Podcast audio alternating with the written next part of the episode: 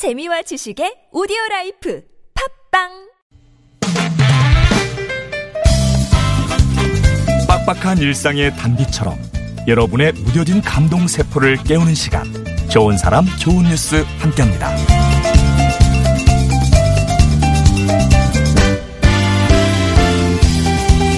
사십이 점 일구 킬로미터를 달려야 하는 마라톤은 인간의 한계를 시험하는 경기 중에 하나인데요. 혼자도 힘든 이 마라톤을 강아지를 품에 안고 완주한 여성이 있다고 합니다. 태국 방콕 촌부행 마라톤 대회에 참가한 마흔세 살 캠시라 씨는 십일 킬로미터를 달렸음 무렵 길가에 혼자 떨고 있는 작은 강아지를 발견했어요. 혹시 주인이나 어미가 있을까 싶어서 달리기를 멈추고 주변을 살펴봤는데 아무도 없었습니다. 남은 거리는 약 삼십 킬로미터. 혼자 달리기도 힘든 거리였지만 이 떨고 있는 강아지를 차마 혼자 두고 갈 수 없었던 캠시라 씨는 잠시 망설이다 강아지를 안고 다시 달리기 시작했어요. 마라톤을 구경하던 사람들은 강아지와 함께 달리는 그녀의 모습에 환호했고 결국 캠시라 씨는 끝까지 완주해서 강아지와 함께 결승선을 통과하죠. 경기 후 강아지의 주인을 찾았지만 어디에서도 주인은 나타나지 않았고요. 그래서 캠시라 씨는 강아지를 입양하기로 결심합니다. 비록 순위권으로 들어올 수는 없었지만 새로운 가족을 선물받은 캠시라 씨. 강아지에게 이 마라톤 대표의 이름을 딴 촌부행이란 이름을 붙여줬다는데요. 혹시 촌부행이 가족을 선택한 건 아닐까요?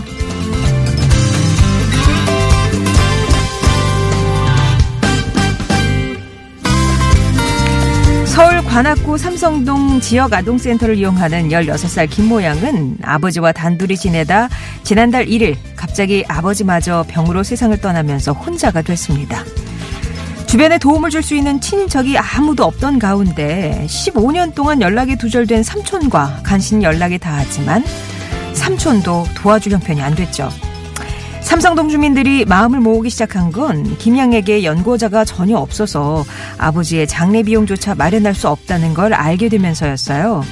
먼저 십시일반 장례 비용을 모금해서 오백만 원 정도를 마련했고요.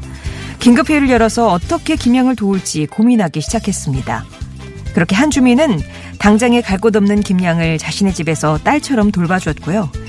그 사이 복지관 봉사단은 김양이 살던 집을 깨끗하게 정리를 했습니다. 그뿐 아니라 중학교 졸업식에도 얼마 전 연락이 닿았던 삼촌과 지역아동센터 센터장이 참석해서 김양을 축하해 주었어요. 현재 지역 내 생활시설로 거처를 옮겨 씩씩하게 생활하고 있다는 김양. 아이 하나를 키우는데 온 말이 필요하다는 아프리카 속담. 비단 아프리카에서만 해당되는 건 아닌가 봅니다.